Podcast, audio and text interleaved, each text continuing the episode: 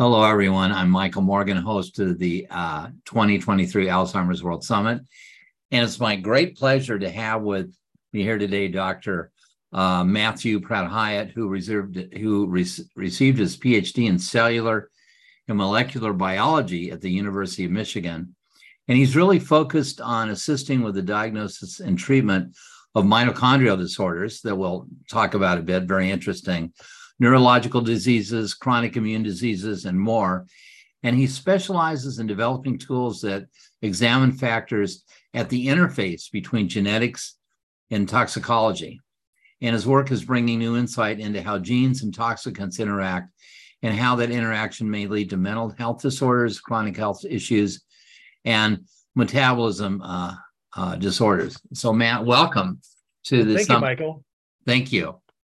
Well, that is a lot in that introduction, it which is. is really, really interesting in terms of the mechanics of molecular biology, mechanics, and all that. And I just wonder if we could start. Um, I I like to ask you kind of like, how did you get started into this area of inquiry, which is fairly technical and heady? So I'm just curious, what led you into this area?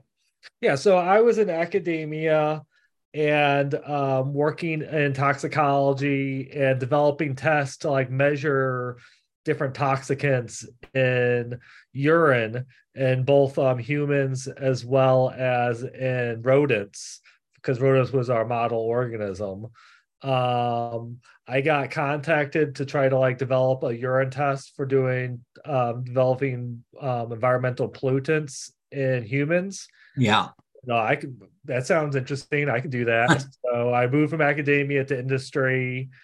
Um, I and then um, a couple years after developing that test, I started having doctors ask me about developing a test for mold toxins, which are called mycotoxins.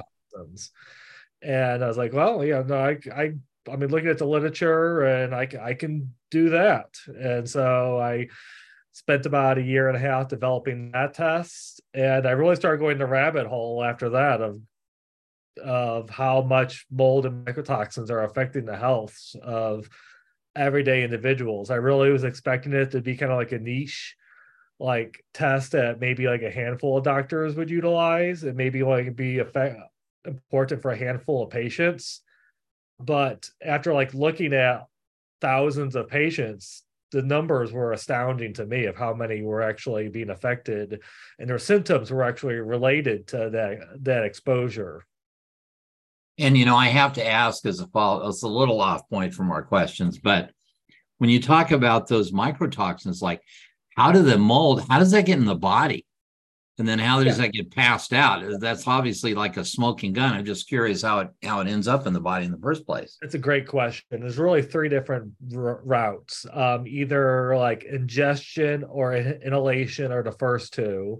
So um, you're breathing in the toxins while you're like in your home or in your workplace or at a school or you like if there is small amounts of mycoto- mycotoxins in the um, food supply i mean like probably like one one hundredth of what we're getting uh-huh. a typical person's being exposed to in a home but i mean it, it is measurable and then third um, is through skin absorption. These toxins are um, easily absorbed through the skin, so you can be um, you can get exposure that way. And it's interesting. Uh, and again, a little aside here, being a, cranial sacral fan as I am, when you think about the way we smell, you know, inhalation. Uh, there's a thing called the cribriform plate. You know, it's right here at the structure between the forehead and the nasal bone. And those molecules get a straight shot right into the brain. And so I'm wondering is there any evidence to show that mold exposure uh, affects brain function in any way? Oh, yeah. I mean, a lot. I mean, a lot of these my- mycotoxins cause a lot of different um, mental health issues. Um, the toxins uh, the, the, toxins cause a myelin um, depletion in both the brain as well as in the periphery nervous system. Um, the mitochondria in brain cells become affected, so they can't like produce like energy as well as they should. Um, and lastly, the enzymes that metabolize neurotransmitters get affected. Um, a lot of them get in, inhibited by these mold toxins. So you get like surplus, like buildups of certain um, neurotransmitters, which can like lead to like depression and anxiety. Oh, so in a sense, there's a hormonal or neurological imbalance as well. Yeah. Because of the buildup. Yep. Is it perhaps the brain's trying to defend itself and it creates some imbalance for the neurotransmitters in doing that? It sounds like. Not as much. I mean, more the the cytochrome P450s, which do a lot of the like metabolism of the cytochrome of the neurotransmitters, they yeah. get inhibited. So uh, while they're getting inhibited, they can't um, they can't like degrade the the neurotransmitter, so they stick around right. a lot longer than they're supposed to. Right and that causes a clog up. There's like a neurological imbalance, basically. Exactly. Because wow. Well, that's interesting because I'm just thinking, you know, cognitively, could that affect memory in some way as well because of that? Oh, I mean, I, uh, I mean, definitely the first two parts of the like demyelination and yeah. the um the cells like not having like producing enough ATP. I mean, you get yeah. a lot of patients that have memory issues that have been exposed to mold toxins. It's a pretty like it's probably one of those like three most common symptoms that we see behind like fatigue and like um, gut issues. Uh, so what are those three again, just to clarify? Uh, the most common is fatigue. Second is gut, and third is like um, mental mental issues, uh, memory, um, motor neuron issues, or headaches. Well, and so and so and because as we we speak a lot about in the summit and elsewhere, the gut and the brain are very interconnected. It's interesting. It shows up as the mold, you know, doing that like that. Exactly. So yeah. I mean, yeah you can have the brain getting affected both ways because you have like the microbiota in the gut is being affected um, which then like leads to a lot of like improper signals either through toxins or other like signals getting sent to the brain so yeah i mean it's definitely affecting things as well and then you know as we said in your introduction just because i'm curious um, what's the relationship between genetics and toxicology? That piece. Well, I mean, I mean, it's huge. I mean, in order for all of us to detoxify, there's a very vast and complex system for all the like toxins that we're exposed to on a daily basis. And one of the most common things to detoxify not just mold toxins, but a lot of our other toxins is a compound called glutathione. Right. And there's like a handful of genes in that pathway of producing glutathione that can like cause uh um and just like a inadequate source of glutathione in the system. So you see that like some patients are more susceptible to mold toxins than others. Mm-hmm. Those are kind of like our canaries in the cold mine. Yeah. Um, yeah it's really like it's problematic when I'm consulting with a family where like either like the husband or the wife is symptomatic, the rest of the family isn't. Mm-hmm. Uh, is and a lot of that is because of genetics, is because um, one fam one family member produces a decent amount of glutathione where the other one doesn't, so they can't detoxify as well. Wow. So in a sense, it's a little bit like a genetic insufficiency. If there's something that's not quite there and there's a deficit, when there's mold, that already sets people up to fail. I guess you could say a lot more. Yeah, I mean, it's definitely like genetic as well as environment. I mean, if somebody d- doesn't like take the vitamins that they need or is is like low on salt, like on sulfur containing foods, I yeah. mean, there's definitely like other like factors that can play a part in it as well. It's not completely genetics. Well, and it's just interesting you bring in that angle because I think that most people that talk about mold exposure may not understand there's a difference in your genetic proclivity that can also affect the outcomes. So that's just an interesting thing to be aware of. That's very interesting. Yeah. Exactly. Yeah. And then what are some besides that? Uh, are there other symptoms of mold exposures? You've you know covered some of the key ones here. Yeah, I mean, there's it's that's one of the difficult things about mold is that it affects people so differently and there's just so many different symptoms that you get depending on the environment and the genetic makeup of the patient especially and also like what toxins are being exposed to because we like talk about mycotoxins as like a big like all encompassing thing but they're like we're really like talking about probably like 12 different 12 to 15 different toxins that are the most common and all of them have like somewhat a i mean similar properties but also different so okay. like some patients are going to have like hormonal like like the well first let's hit the, th- the three again um gut uh fatigue and like uh, memory, move, motor mm-hmm. functions. I mean, those are like the three big ones. But then you have right. like hormonal issues. You get a lot of patients that because some of these mold toxins affect um,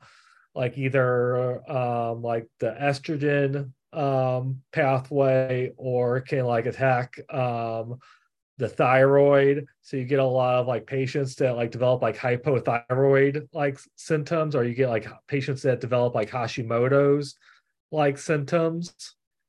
Um, you get patients that have rashes. You get patients that become like um, polyreactive to things, so it like affects like the histamine response. So, so you get like patients that develop a lot of like um, autoimmunity type things, such as like lupus or um, other like autoimmune problems. Wow, that's quite a palette. That's a range. it, it is, and it's scary, and it also makes it hard to uh, diagnose because you're trying to like treat a patient, and they look like these other diseases that they're not really, and you try try to treat them for like you would those other diseases, but doesn't really like work very well, um, because the underlying cause is really the mold.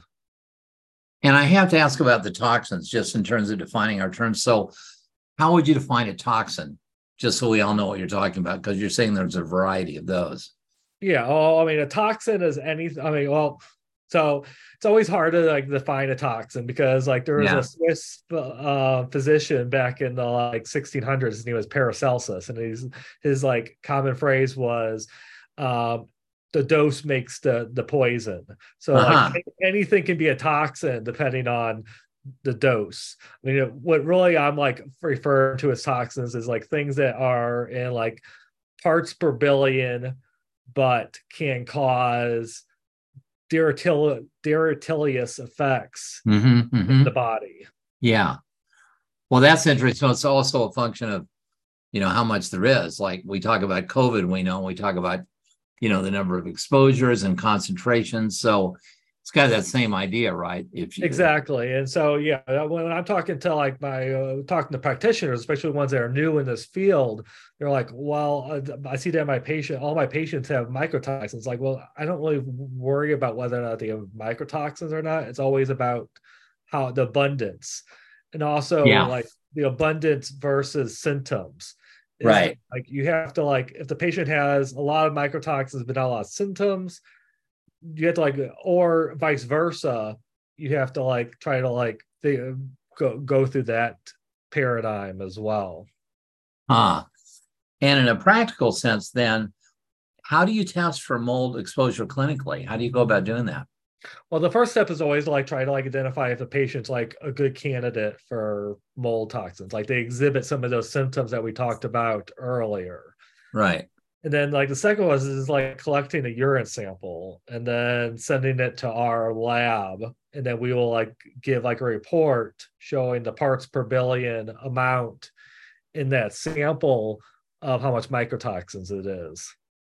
So it sounds like, even though it's not totally exciting to talk about urine samples, but it's almost as if what the body secretes, it's shedding and showing like a smoking gun a little bit about how many parts there are, per million or billion or, or whatever you yeah write. parts per yeah generally parts per billion is what we're yeah. here and yeah i mean that's the important i mean that's in most patients it's they have to be in the parts per billion to actually be exhibiting symptoms um one thing that I do like recommend is to provocate, kind of like you would for if you were like doing like a metal, like a heavy metals test. Uh-huh. Uh, because some of these, like about 10 to 15 percent of our patients are really poor excretors, and all we can measure is the toxins that are coming out of the body. Uh-huh. So I generally like recommend like doing like uh, 250 uh, milligrams of like glutathione per day for Uh-huh. like five days, and then collect on the sixth, the morning of the sixth day.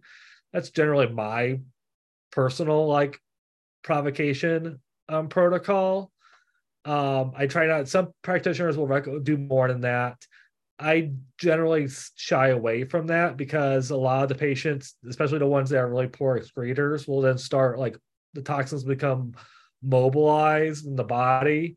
And then it's like they start becoming symptomatic. So all these toxins Yeah. are becoming mobilized. Yeah. They don't excrete very like they're like they don't produce a lot of um, bile acids or they have like really like active bile acid transporter. So it's like pulling the toxins out of the gut back into the system. So I, I try to do a small amount but even then the caveat is if they start like let's say two or three days into it they start becoming symptomatic.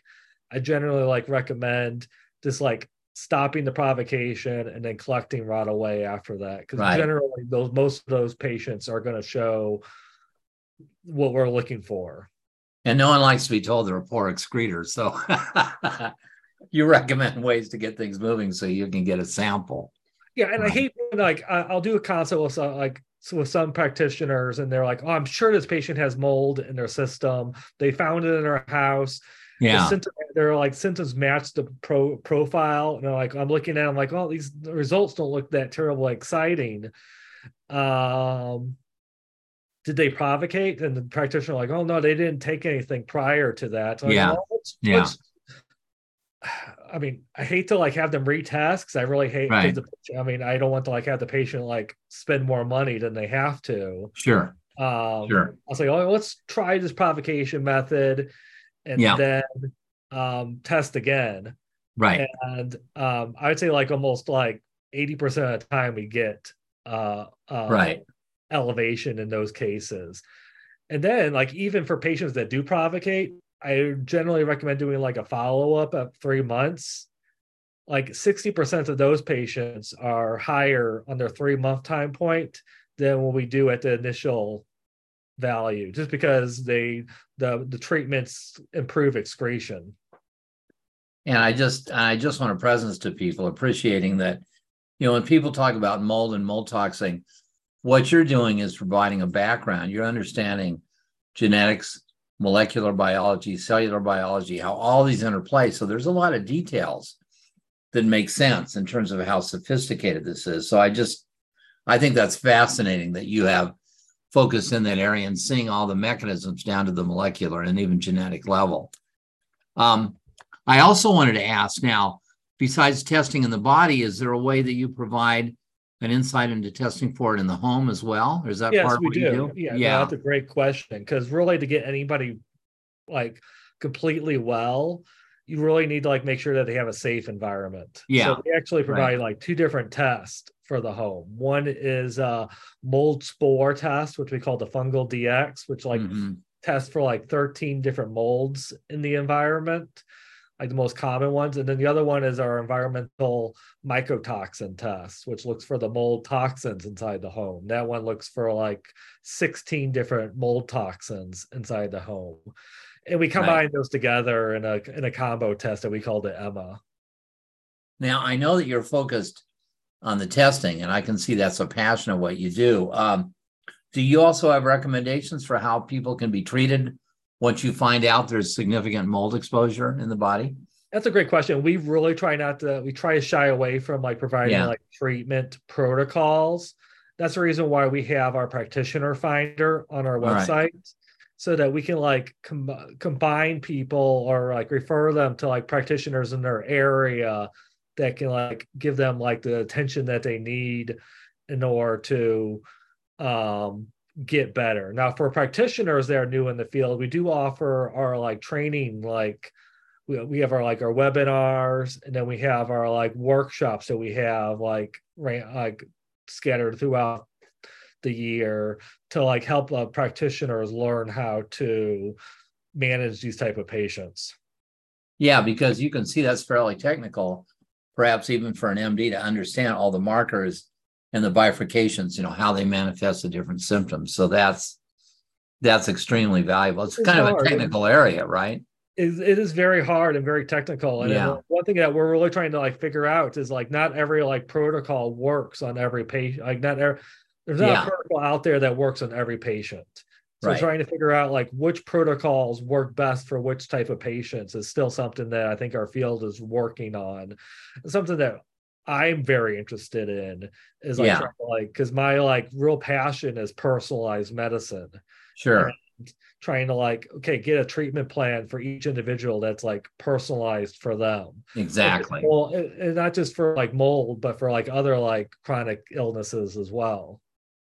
Uh, is that something I think on our website where we share information, if people can get a little bit of a resource on the practitioner finder, that might be valuable as well, I think, right? So, yes, yep. You can provide that. That's great.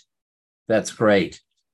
Um, and then what do people find when they do have the benefit of treatment? Are there any uh, particular uh, results people might achieve as they get treatment for addressing this? I assume it is addressable, right? Oh yeah, no, totally. And I, yeah, I mean, part part of my um, probably the the best part of my job, which makes it makes my job easier from day to day, is talking to either patients or their parents and seeing like how like they got better. Like I was just talking to a pa- a parent last week. Um, he's like saying that like like two years ago his daughter had like severe alopecia and hmm. um, they couldn't figure out what was go- going on they went through lots of different rabbit holes and couldn't get it down and they like came across mold, mold toxins and they hmm. did um, a test that um, i had developed and discovered that their daughter had mold toxins they got and they uh, then like figured out that they had mold in her room so they got that remedied then they like treated her and now she's like completely um asymptomatic now so wow so even showing up on the skin or disruption it was helping to yeah skin hair loss i mean yeah i mean definitely um well look at me i should right, uh, right, right. Yeah, but yeah, I mean, I, I would say it's like at least like once a month I talk to somebody that uh like uh I mean, I was just in London. I was talking to somebody that just started they just started a mold remediation company because they were like because of their like because of his um um experience yeah. with mold and then saying like, hey, I like took your test like five years ago and it, it saved my life. Wow. So, I, I yeah, I, I talk to patients all the time. Patients that were like in, like bedridden, like they couldn't get out of bed because of the severe to- toxic effects that the molds have on mitochondria, um, or on yeah. mental health. People that were like losing their memory. Um, yeah, I mean, it's really beneficial. I I really, uh, and that's I if I will never turn down a phone call from somebody that wants to tell me that um, how how they've gotten better. Uh, those are my favorite phone calls. Absolutely. And finally, you know, what's your vision for the next five years in terms of studies and help for the general population? I'm just curious, kind of. Yeah, so I mean, that's really like, I mean, we got a good idea of how to like identify like what patients are like having like mold issues, but like there's like all these other like illnesses that are like tangent or tangents to like mold problems, like the gut. Mm or um, the nervous system or like other like things that like so just developing other tests to help practitioners like figure out what things they need to do to like what other treatments besides getting rid of the mold do they need to do to like get the, right. better so that's what i'm currently doing is like trying to like get a nice portfolio of tests so we can like give each patient the treatment that they need and not more treatment than they need because I don't want them to like have to like undergo things that they don't need. Uh, but I want to like be able to like say like, okay, these are the things that are really going to help you. Wow, just just terrific, Dr. Matt. You know what I want to really acknowledge you for is looking at the science, the deep science and platforms underlying this, and translating that into something that's very practical in terms of the individual in the home and then what they can do about it because not everyone can make that transition of being a scientist to, to having a practical applications and training people. So that's, I think that's really wonderful, the resource um, that you're providing. I um, hope so. I mean, I just really want to help people. and that's what really drives me from day to day. And that's exactly Dr. Upledger, my mentor in cranial sacral. That's exactly what he said. We want to help people. It's exactly the same philosophy. So, Dr. Matt, thank you so, so much for uh, for joining us today. I really appreciate you having me on. Thanks.